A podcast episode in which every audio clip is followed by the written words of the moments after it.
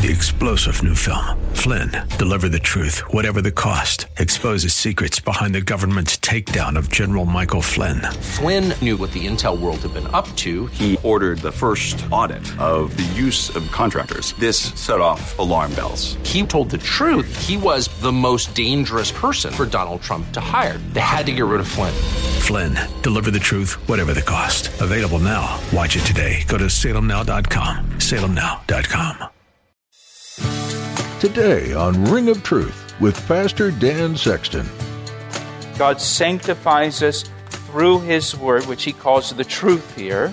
It is. The Word of God consecrates us. That's why it's important for us to be in the Word of God every day. So we can be consecrated, so that we can be cleansed from the profane things that we come into contact with throughout your day, when you're at school, when you're at work, so you can be cleansed and consecrated from those things. Have you ever experienced a power outage at night without a flashlight nearby? Scary, huh? Going through life without Jesus in your life is kind of like being in the dark. In today's message, Pastor Dan will urge you to spend time in the Word of God on a daily basis. It's not about checking it off your to do list, it's about going deeper in your relationship with Him. Pastor Dan will challenge you today to evaluate where you are in your faith. Are you living by the world's standards or are you allowing God to be your light? Now, here's Pastor Dan in the book of John, chapter 17, for today's edition of Ring of Truth.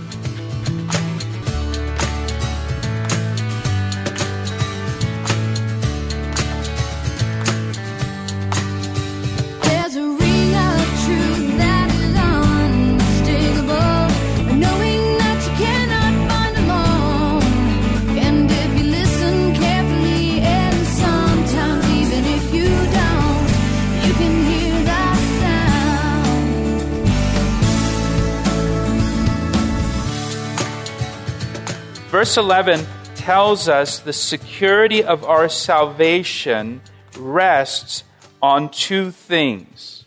First of all, the security of our salvation rests on God's character. Not your character or my character. Praise the Lord for that. Our security rests on God's character. He says, keep them by your name, your character. Keep them because of who you are. So, so God's reputation is on the line and keeping us. His character, His name is on the line. And so we can be confident because God's trustworthy, because God doesn't fail. He's dependable. He never leaves us, He never forsakes us. So let me just, let me just read a couple verses for you. Listen to what these verses say. First one's out of 1 Peter chapter 1 verse 3. Blessed be the God and Father of our Lord Jesus Christ, who according to his abundant mercy has begotten us again to a living hope through the resurrection of Jesus Christ from the dead to an inheritance. So now he's speaking about our inheritance in heaven. It's incorruptible and it's undefiled and it does not fade away and it's reserved for us in heaven. And your thought might be, I hope I get there. I hope I make it. I hope I don't blow it and fail. I hope I don't disqualify myself. Well, listen to the next verse. Who are kept by the power of God through faith for salvation, ready to be revealed in the last time. Says, You've got this amazing inheritance reserved for you in heaven. It's incorruptible, it's undefiled, it'll never fade away, meaning it's never going to get old. The millionth day you're in heaven is going to be just like the first day in heaven. Just that whole wow, you know, like that's never going to fade away when you're in heaven. And in case you're concerned that you're not going to make it, you're not going to get there, he says you're kept by the power of God, by his power. You're not going to get there on your own power. You're going to get there on His power. You're kept by the power of God through faith for salvation that's ready to be revealed in the last days. Now, let me read one more verse for you out of the book of Jude. Hey, Jude. verses 24 and 25. Listen to what it says. Now to him, to God, now to him who is able to keep you from stumbling. He's able to keep you from stumbling. I'm not able to keep myself from stumbling, but He's able to keep me from stumbling. To Him who is able to keep you from stumbling and to present you, listen to this word, and to present you faultless before the presence of His glory with exceeding joy. So He's going to keep us from stumbling in this life. He's going to get us to the finish line. He's going to keep us from stumbling, and then He's going to present us faultless because of Jesus Christ and His sacrifice on the cross for us. We are now faultless in His sight. He's going to present us faultless before the presence of His glory with exceeding joy.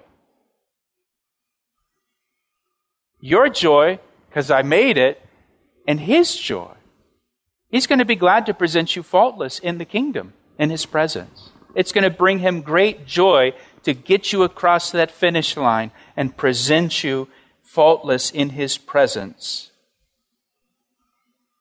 And then the writer in the next verse goes on To God our Savior, who alone is wise, be glory and majesty, dominion and power, both now and forever. Amen. He just breaks into worship here at the thought of the fact that it's God who keeps us from stumbling, and it's God who's going to present us faultless before the presence of His glory with exceeding joy. And he just breaks into worship at just the thought of that.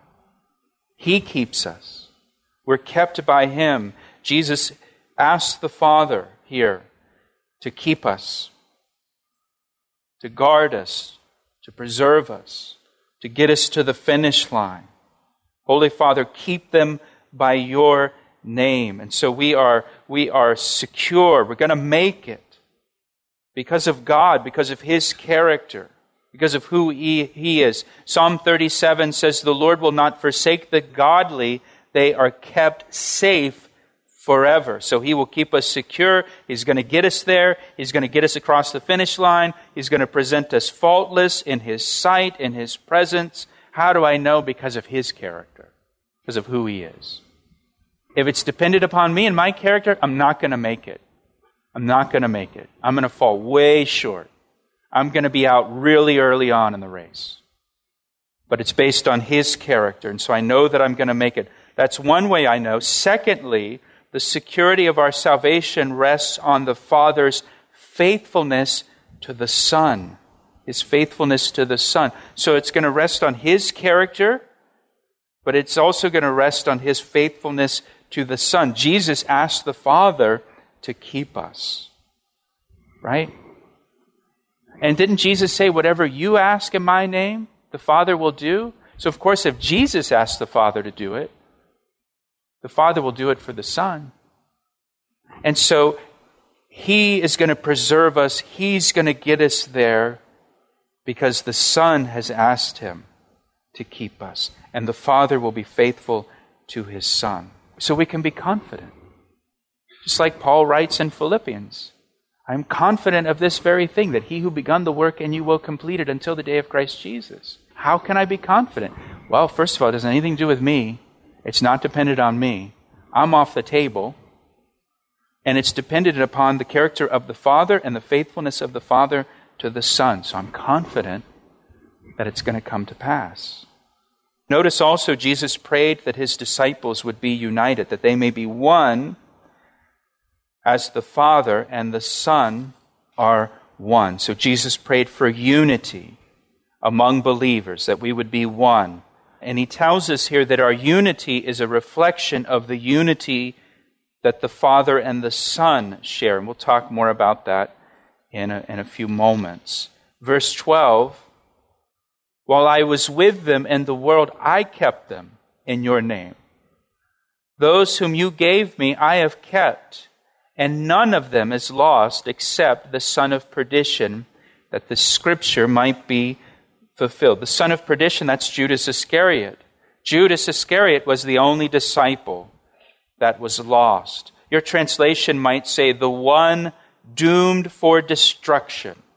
This phrase, son of perdition, it's also used in Second Thessalonians chapter 2, verse 3, as a name for the Antichrist, that last world leader, that last human leader who will come on the scene in the last days and rule over the earth, that people will look to as a savior, the Antichrist. He's known as the son of perdition. He's also doomed for destruction before he even rises power. Again, verse 12, he says, While I was with them in the world, I kept them in your name. Those whom you gave me I have kept, and none of them I lost except the son of perdition, that the scriptures might be fulfilled. The betrayal of Judas was predicted in the Old Testament. It wasn't an unexpected event, it was predicted.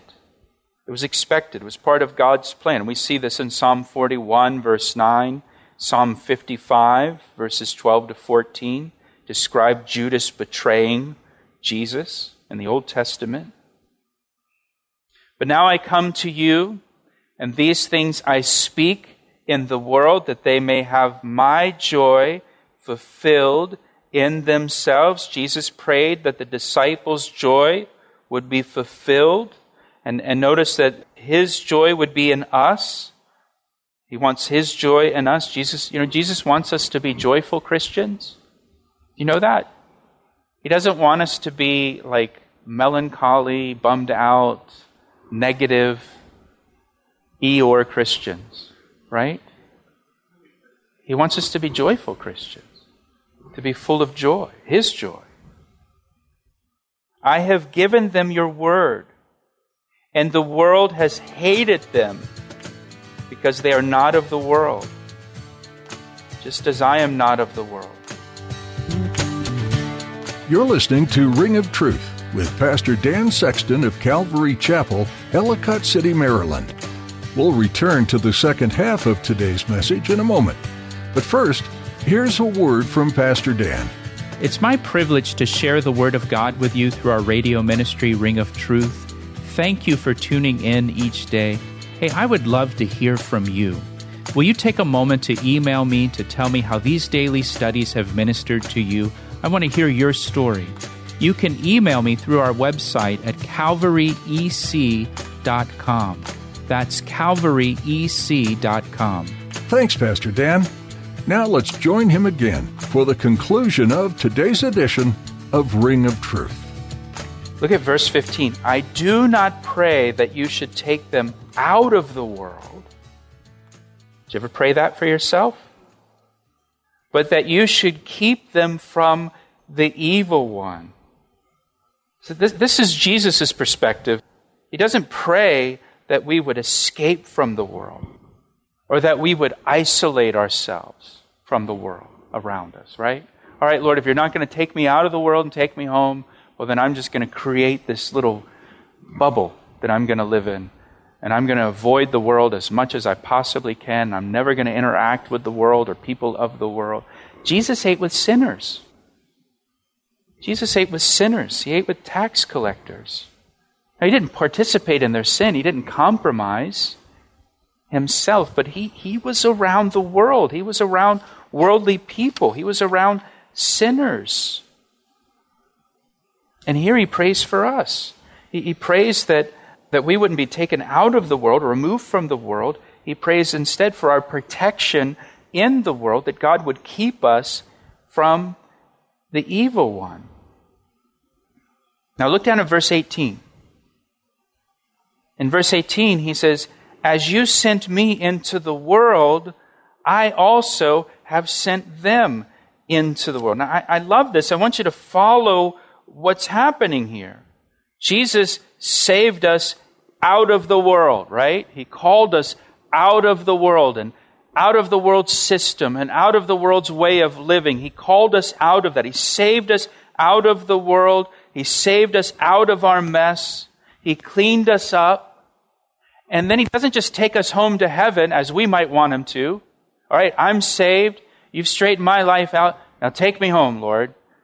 But that's not what He does. Instead, He saves us out of the world. He cleans us up. And then He sends us back into the world. He sends us right back into the world, right back around the people of the world whose lives are a mess, just like our life used to be, so that we can tell them about Jesus. He sends us back into the world with a message now to tell people, I know the one who can clean up your mess. I know the one who can fix you and help you. And he sends us into the world with the gospel message so that we can show people and point people to Jesus so that their life can be cleaned up and so that God can lift them out of the mess that they're in. That's why Jesus has us here. That's why he hasn't taken us home. That's why he has you where he has you. That's why he has you at your school. That's why he has you at your workplace. That's why he has you living in the neighborhood that you live in with the neighbors that you have. He has sent us back into the world to tell people about him, to show them how they can get out of the mess that they're in. You see, but our, uh, quite often our prayer is, Lord, get me out of this. I don't want to be here. I don't want to be around these heathens anymore.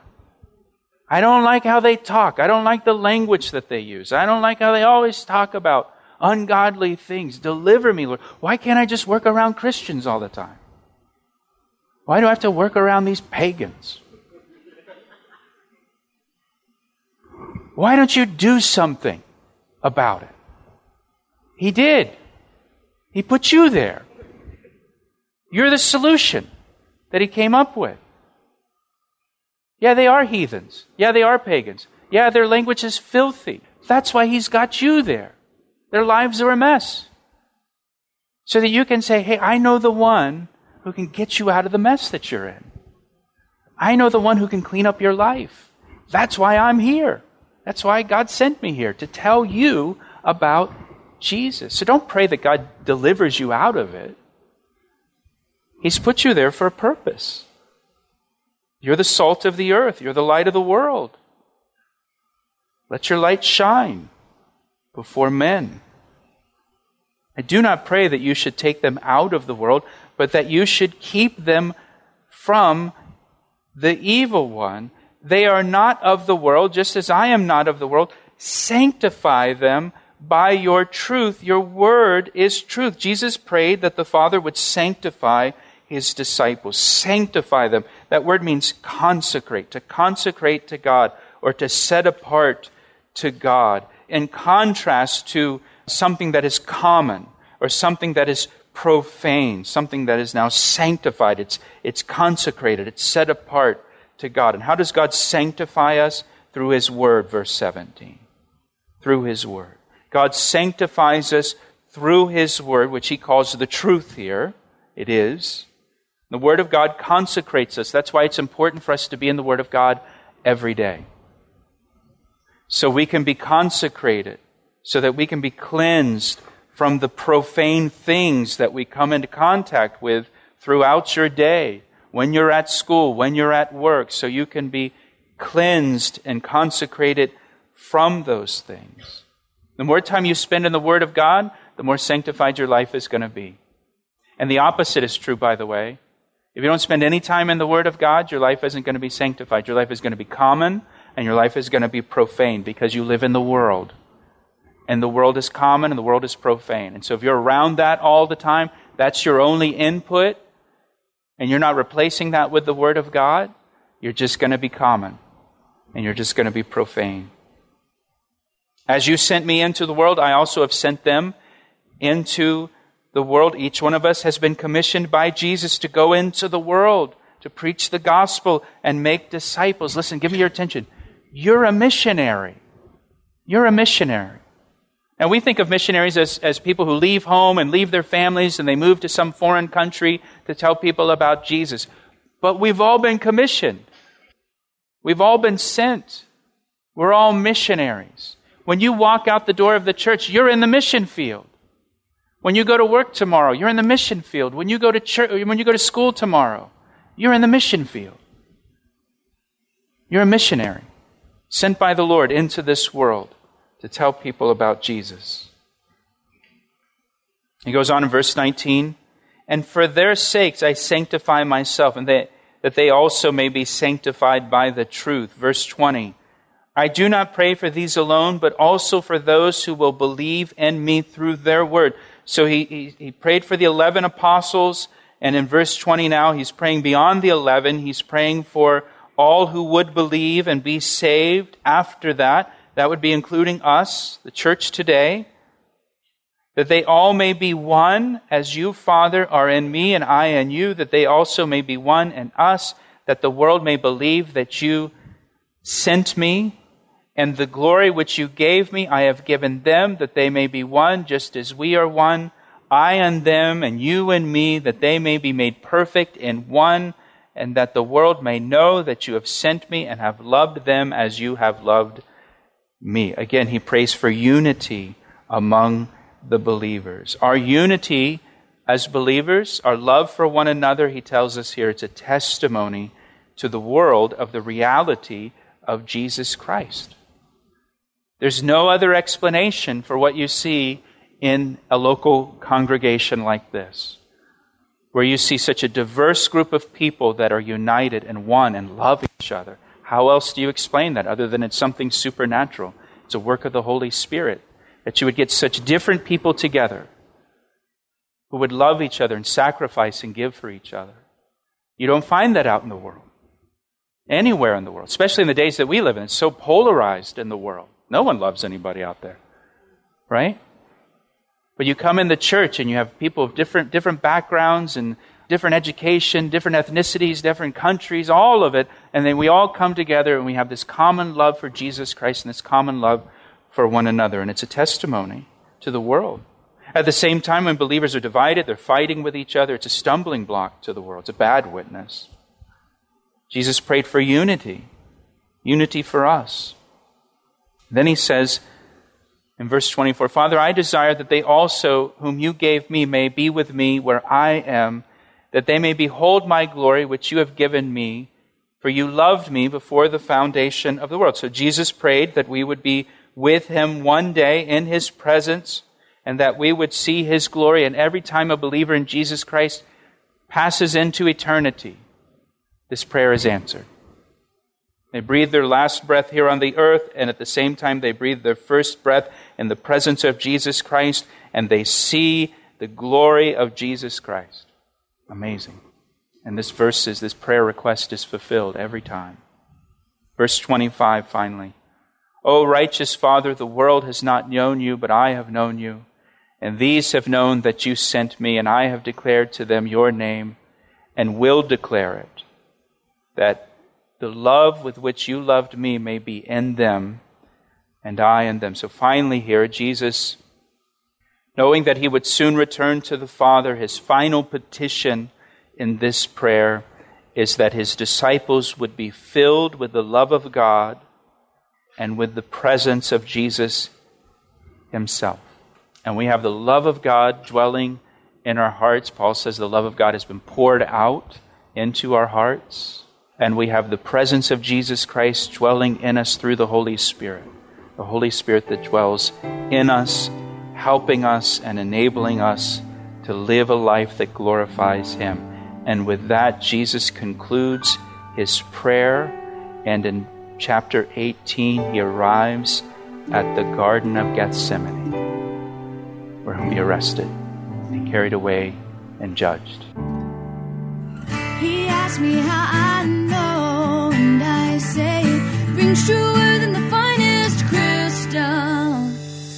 Thanks for joining Pastor Dan today to study the Gospel of John. This book articulates Jesus' life in a unique and powerful way, revealing Christ's deity throughout its pages. John paints a picture of the King of Kings by also showing how he could take the sins of the world with him to the cross. Today, you can have your sins forgiven by Jesus by this death that he already endured. Jesus didn't stay in the grave, though. He rose. He lives now, and he wants a relationship with you. Would you like to know more? Give us a call. We'd be happy to share the joy and freedom waiting for you in Christ. Call us at 410 491 4592. That's 410 491 4592. We'd like to meet you too. If you live in the Baltimore, Washington area, come worship with us at Calvary Chapel. Gather this Sunday at 9 and 11 a.m. Calvary Chapel is located in Columbia, Maryland, only minutes from Route 95, Route 29, or Route 100. For more information on what you can expect when you visit, go to calvaryec.com. You'll also find more of Pastor Dan's messages at our website. Again, that's calvaryec.com. That's all for today. Join us next time for more from the Gospel of John right here on Ring of Truth.